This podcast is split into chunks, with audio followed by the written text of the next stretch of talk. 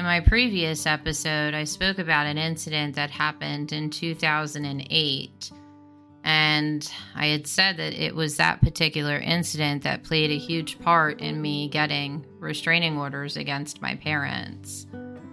I wanted to take time to talk about my restraining orders and everything that led up to why I needed to get them, and also everything after. I left on September 24th of 2009. I went to a battered women's shelter and I did not look back.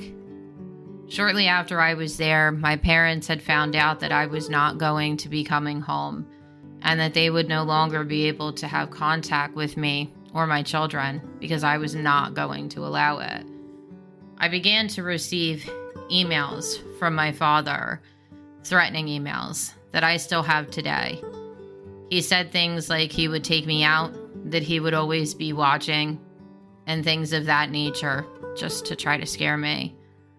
I called the police and spoke with an officer, and he explained that it was not a crime that in order for it to be a threat that I would have to be in imminent danger and an email with just a few words did not fit that criteria. So he suggested that I apply for a restraining order. This way, any contact that came from them would then be illegal and they would be able to arrest them no matter what was said. So I did.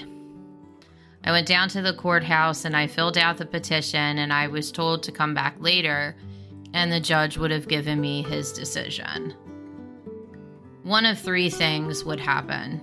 Either I would be granted a temporary restraining order with a court date in two weeks, I would be denied the temporary and still have a court date, or I would just be denied outright.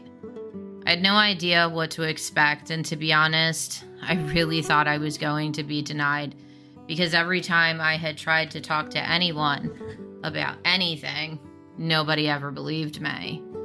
And they always believed my parents.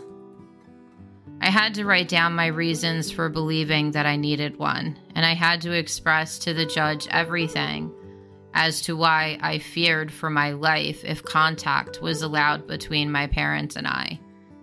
It was not an easy task. I tried to include everything that I possibly could, but I didn't know how far back to go. I didn't know how in depth to go. I didn't know a lot of things. Luckily, there were advocates from the local domestic violence organization that were there and able to assist me.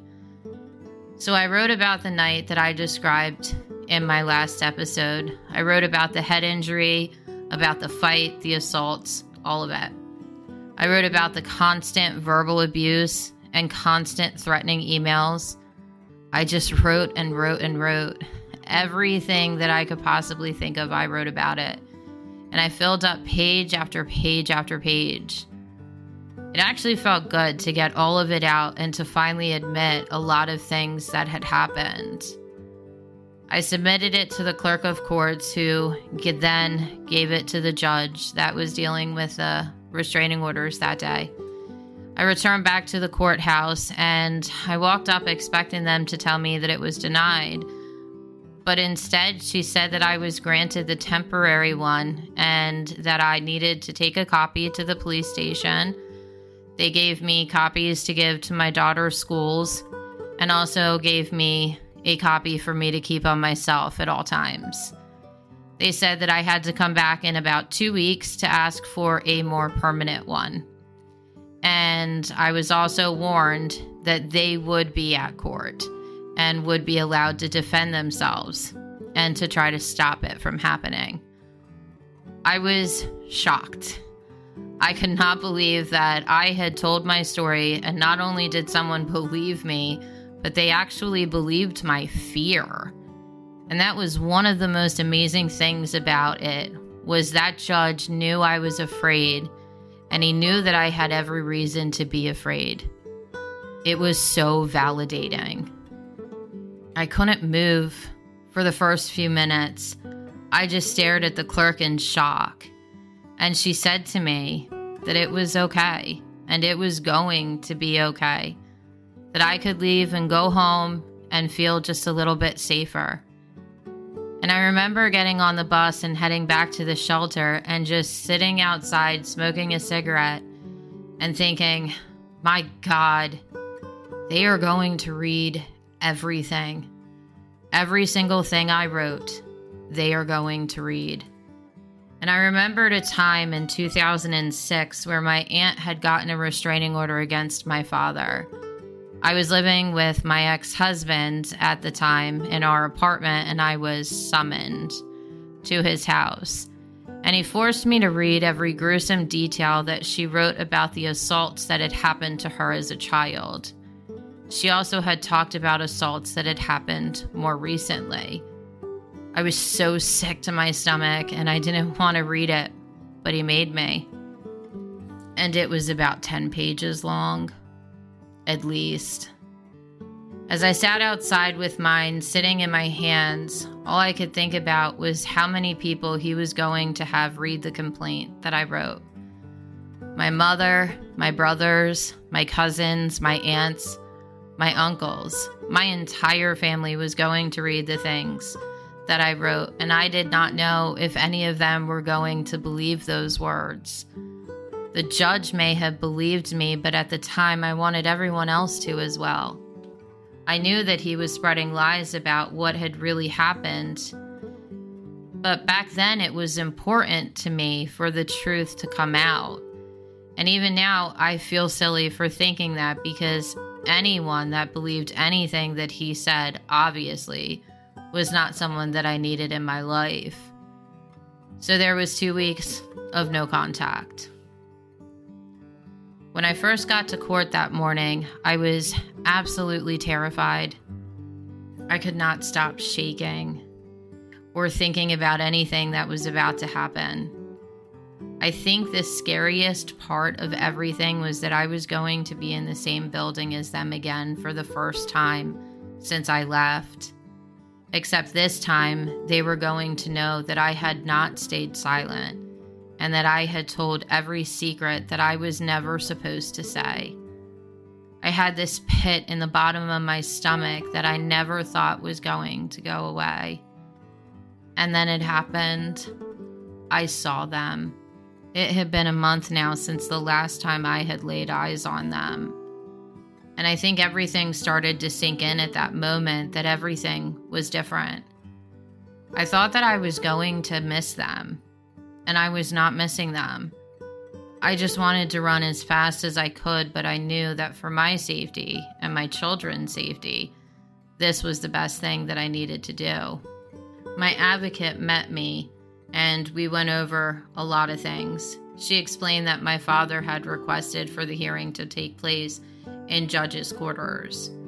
I wasn't quite sure why, but that was where it happened. We sat at a table with a judge sitting at his desk to the left of me and my parents sitting right in front of me on the other side of the table.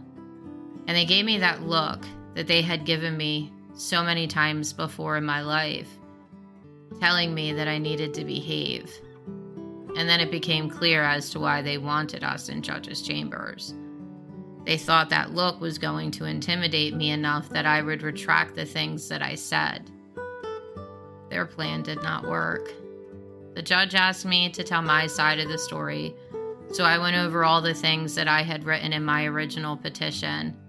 I submitted copies of the threatening emails into evidence. I just told my story. And then it was their turn, and all they did was lie. They claimed that the fight that happened in the garage, my father never held my hands behind my back because he was not there but yet he was blocking the doors for me to leave because he was concerned for my mental well being. Even the judge picked up on that and asked how both those statements could be true at the same time and reminded them that they were both under oath. They went on lying about how abusive I was and that I was an addict and all of these things that they had said about me for so many years. I wanted to cry so bad. But the judge said something to them that shocked me.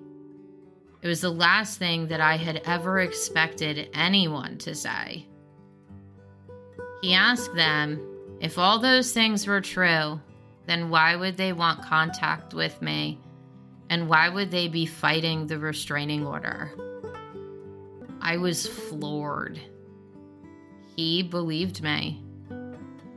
And he granted me a one year restraining order and told me that I could come back in a year and I would be able to extend it further. And then we left the room.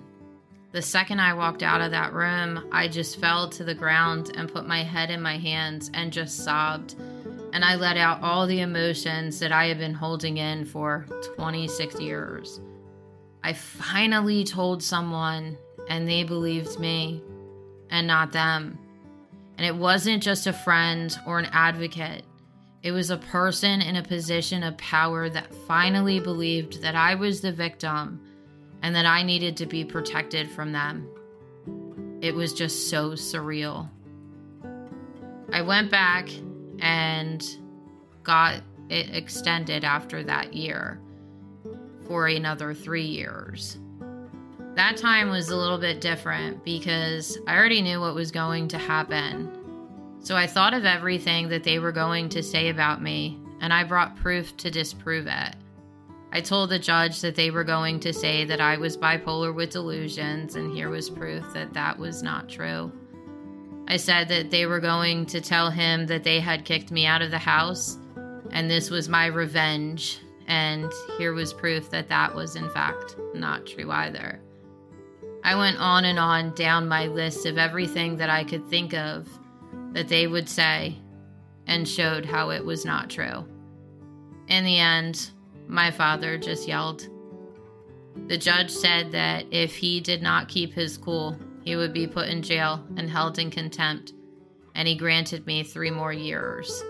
And told my father that if he ever came close to violating it, that he would make sure that he got the longest sentence that was allowed. After we left, my advocate said that she was in awe of how I was able to advocate for myself and how much I had grown in the year that I had been away. She also laughed as we said that my father looked like a soda bottle that was shaken up and about to explode. He was so angry. It wasn't long after that court hearing that I had left the state. I found my peace and I used it to fly as far away as I could. Hearing what that judge said gave me more strength than I ever knew that I had. I spent so much time as a child with nobody ever believing me. And here was a man that not only believed me, but also saw the lies that my parents were saying. I was not crazy. I was not delusional. They were the problem. And I think that made it easier to stay away.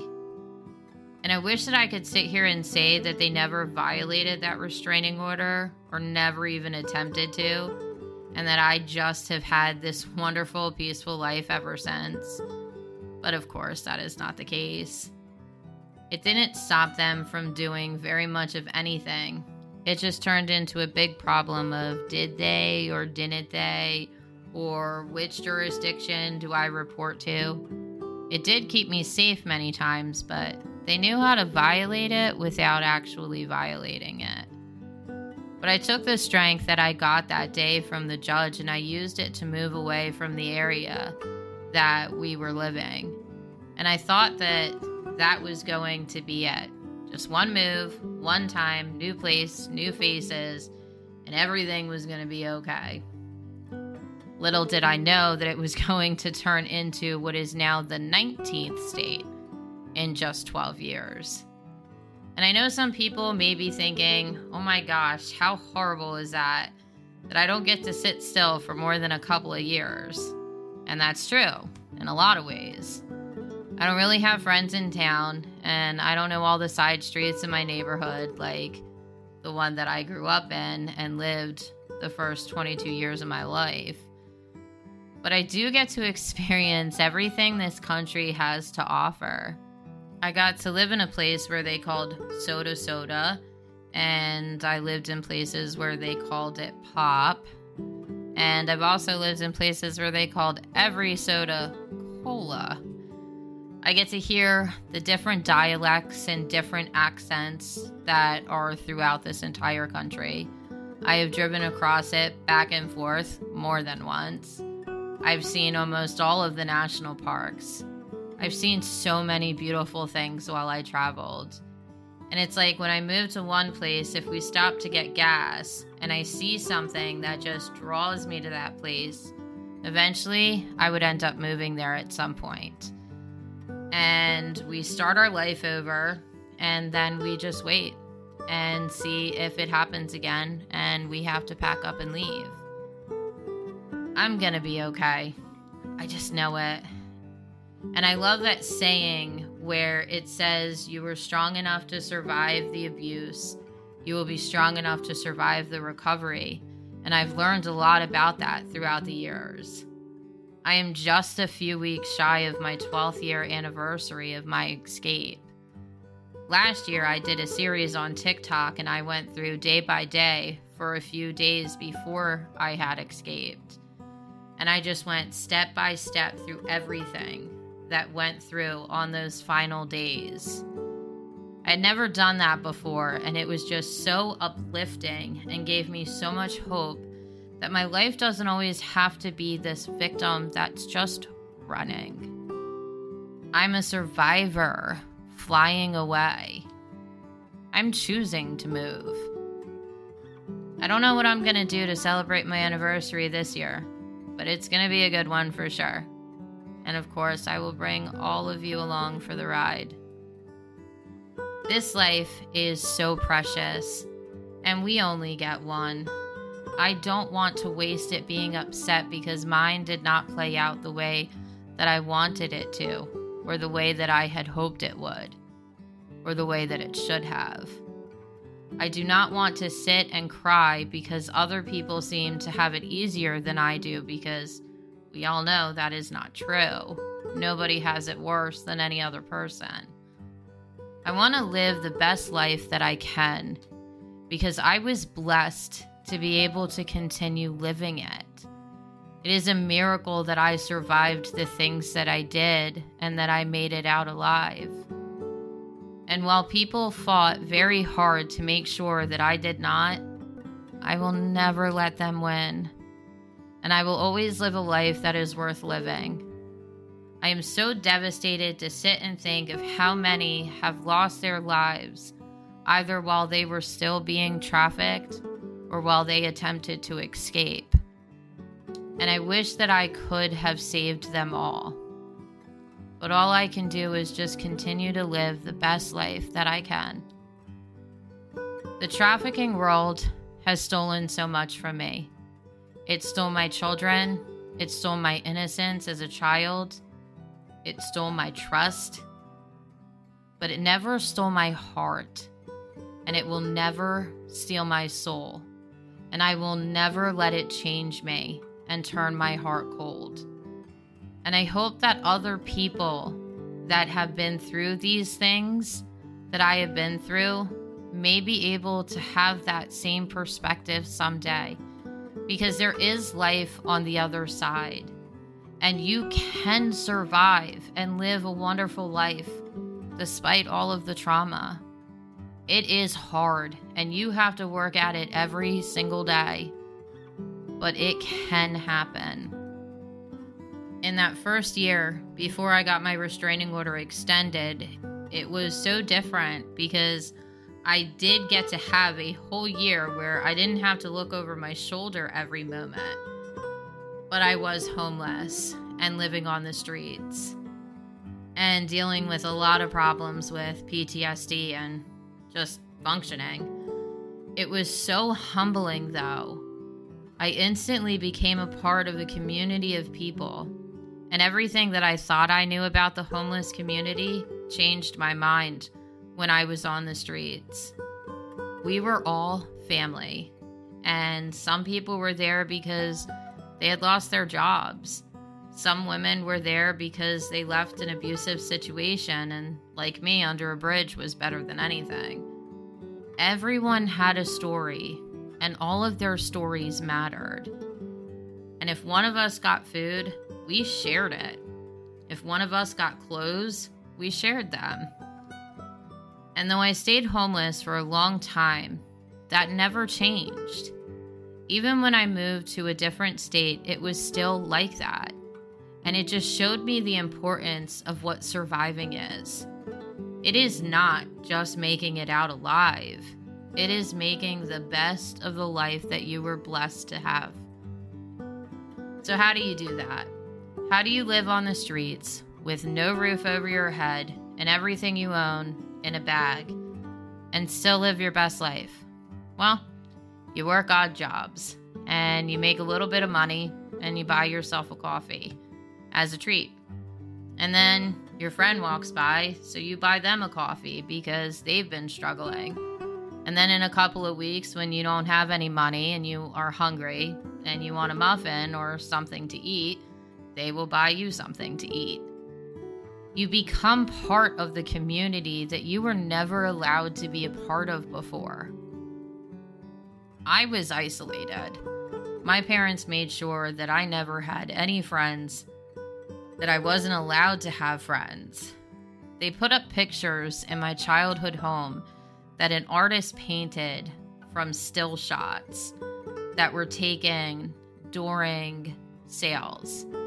That way, I would be too ashamed to have anybody come inside of my home. And how are you supposed to have friends if you can't even bring them into your own house? When you walk into the house that I spent most of my life in, you would walk into a foyer, and there were stairs right in front of you. And to the left, there was a coat closet and a half bathroom.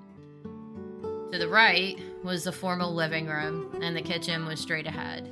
To the right of the kitchen was a formal dining room that connected to the formal living room. There was a little breakfast nook area and a family room to the left that had a fireplace.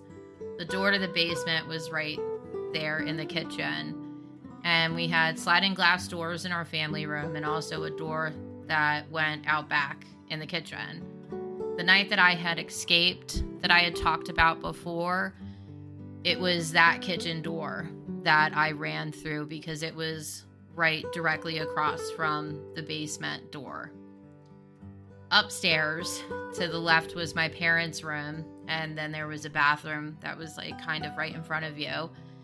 My little brother's room was on the right. Down the hall was my older brother's room, and mine was on the left side, which was the back of the house. I don't even know how big my room was, but it just seemed huge. And it's so crazy because I look at pictures of it online and I just don't feel an emotional connection to that house at all. And I spent most of my life there. The basement has since been torn up, but there was a media room, a pool table room, a bedroom, an office, and a storage room. There was also a bathroom that I used that had a shower stall. And it's kind of weird thinking back because every house that I lived in with my parents, I always had a bathroom that had a shower stall. And I can't figure out if that was something that was done on purpose or just by chance.